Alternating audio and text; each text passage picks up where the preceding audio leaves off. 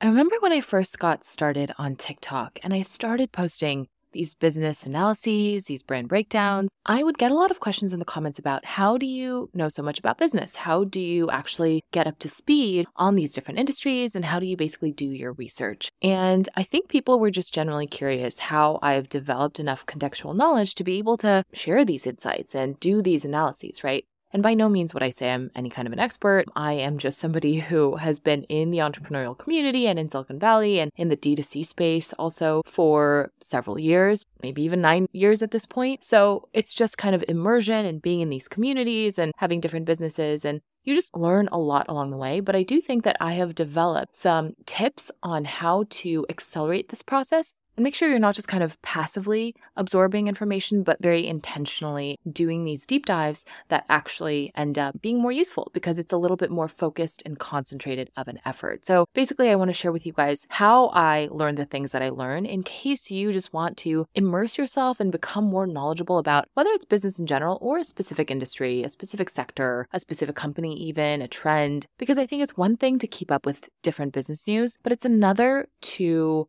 be knowledgeable enough that you can confidently connect the dots, develop perspectives and insights, right? Again, I want to caveat that I don't know everything, far from it, but I do feel like I know enough about certain spaces to be able to form different perspectives and share them and articulate them in a way that some people find helpful. And that's what a lot of people do, right? That's what often founders do. That's certainly what investors have to do. That's what people in the industry generally do. And that's how people build thought leadership. So I think it's generally helpful to be able to do this both for personal personal branding purposes if that's something you want to pursue, or just so you can learn more and be more informed. So, the first tip I have for you guys is listen to a lot of podcast interviews. And chances are, if you're listening to this episode, you don't actually need me to tell you that. But the aha moment that I had recently actually is you know, when you think about going to school or getting maybe even a business degree or becoming an expert in something, a big part of how you learn is by talking to other experts, right? And if you think about the nature of podcast interviews, especially, it is basically like you're outsourcing that role of having to talk to so many experts to this world of content creators who have already gone through the trouble of doing that for you on your behalf. And now you have all that information at your fingertips. And so I just want to encourage you to take your education into your own hands and really develop your own curriculum around things because I find that people underestimate just how much you can get up to speed on a specific topic or industry just by leveraging all the incredible free content that is out there available to us on the internet. Some resources I really like obviously, I love podcasts.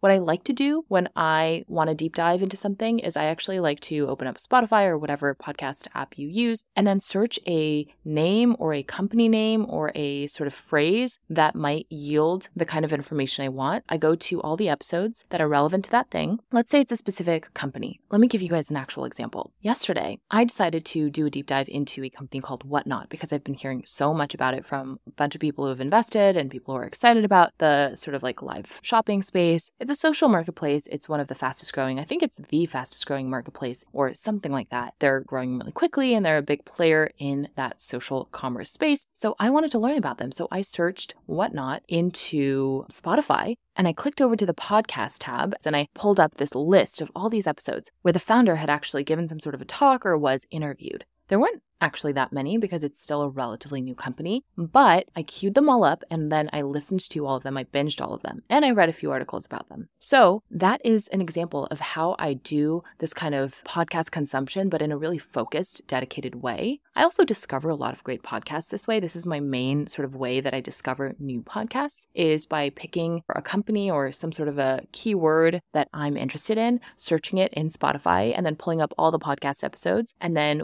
whatever ones that I really liked, I will add that to my list of podcasts that I listen to. That's just one example of how to be more focused in your research in a way that accelerates your learning, especially in business. Another way that I like to do this is I really love Libby. Libby is everything to me. And this is a little bit better if you're trying to learn about a really broader topic, because with really specific things, it's a little harder. With really new topics, it's harder. For example, recently I've been trying to get up to speed on generative AI. It's unlikely that you're going to find a lot of good books about it because the space moves so quickly and you know, books just take a while to get published. So for that kind of thing, I wouldn't really opt for borrowing books via the library system. I use Libby, the app for that. Actually, Libby is amazing. Shout out to Libby. This is not an ad. It's not even a paid app. It's just an amazing app that if you have any kind of a, a library account, you can log into Libby and access just tens of thousands, if not hundreds of thousands of audiobooks and ebooks for free. So it's amazing. Anyway, I'll use something like Libby for broader topics. So a few months ago, I wanted to learn about private equity.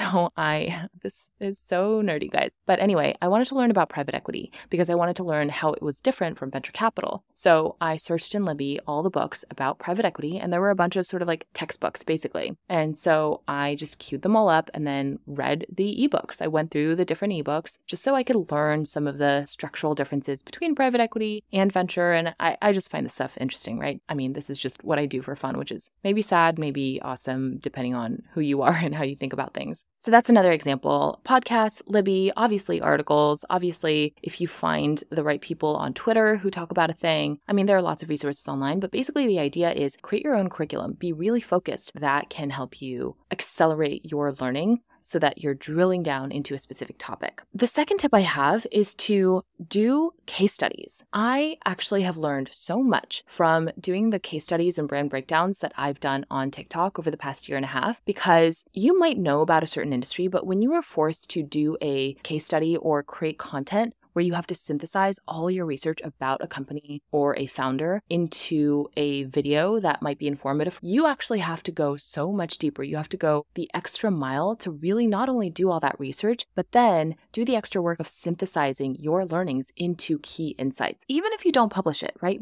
Just do it for yourself. Create a Notion page. I'm a big Notion girly, so I love Notion. I create little cards or pages distinctly for each sort of brand breakdown that I do. So maybe use Notion, maybe use whatever you use. Just go that extra mile to synthesize all your research into actual insights. Because if you do that, you will be forced to actually deeply think about that thing and understand how to connect the dots of that business or that founder or that trend or that industry. And it'll be a game changer because you end up retaining a lot more information because you had to really grapple with those concepts. So I have learned so much about a lot of different industries and trends because I've had to create content. If I actually didn't have to produce the content that I've produced and instead just opted to do the readings and the sort of listening to podcasts and binging all the content that I had to do for all the research I've done. For example, I don't know, Glossier, I've created a shit ton of content about Glossier, right?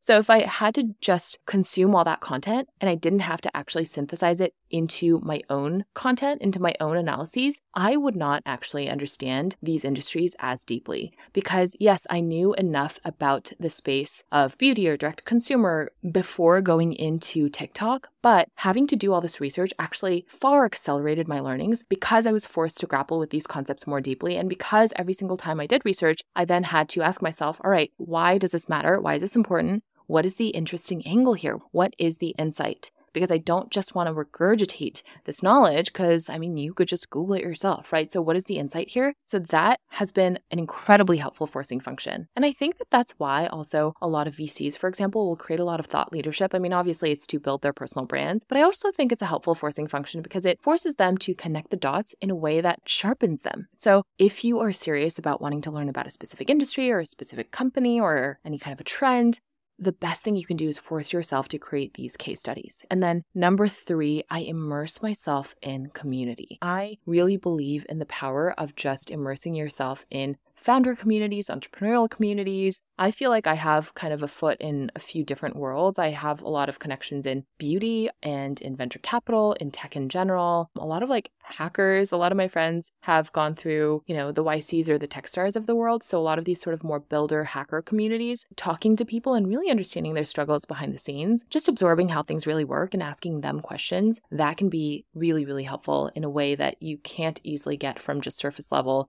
content consumption. So that's another one. Enter communities of people who are doing interesting things that are relevant to you, that are relevant to the space you want to be in, and ask them questions, build relationships, right? Just immersing yourself in these communities and going to different events. And, you know, one connection turns into three, and then you just keep going and building off of that. That is how you learn. So these are the three tips I have. If I absolutely had to create a framework that could replicate the context I have on these different industries from scratch, this is probably what I would say. I would say, say consume a lot of content, you know, do your homework, do your research, create your own little self led curriculum because there's so much free information available online, which is awesome. So that's where you start to build the foundation. Number two is with any companies or trends or people or concepts, that are particularly relevant to that space. You want to start to do deep dives into those and maybe even create case studies for yourself. I'll give you another example of that. I didn't know anything about Hollywood and I was just curious about the industry. So I read a few books about CAA, Creative Artists Agency, and the founder, Michael Ovitz. And that was super helpful because it's possible to somewhat piece together a general understanding of a specific industry by just reading more general, sort of surface level, shorter articles and pieces. But when you actually learn about the entire history of a specific company or an agency, you actually get so much more color about that industry in general. I especially love business books written by journalists because when they're business memoirs, when it's somebody writing about their own story, if it's a really great story and if it's a really iconic person, then that can be fun, right? Like Bob Iger or I don't know, Phil Knight, Shoe Dog, like that can be interesting because those are just legendary figures. But if you're trying to really understand how something works, I think it's better to pick a really reputable journalist who has decided to write a book on that thing. One example is Super Pumped. I think it's a really great case study. Uber. Another example is The Everything Store about Amazon. He also, the author, I don't remember his name, published a follow up book to that. So, anyway, this is just to say these deep dives into specific case studies can be a window into a broader trend or industry at a point in time that can be immeasurably helpful relative to just trying to piece together information about that space by reading surface level things, industry publications, piece by piece. And finally, immerse yourself in community, meet other founders, meet other people who work in that space, whether it's beauty, whether it's venture capital, whether it's crypto, whatever it is, whatever you're trying to learn about, find people to talk to. Don't be afraid to ask questions and just be curious and be engaged online, be engaged offline, go to events. That is going to also start to fill in the gaps in your body of knowledge in a way that you can't easily do with the other two options. So, Anyway, I don't know if this was actually useful at all or if this was all incredibly obvious, but I do get asked this question from time to time. And so I thought I would just open the kimono and give you guys the behind the scenes of, if I had to guess, why I know at least enough to have perspectives on these spaces, right? Don't forget that there's a world of content out there where you can basically get up to speed on anything that you want, which is amazing. And so, with that, I will see you guys on the internet.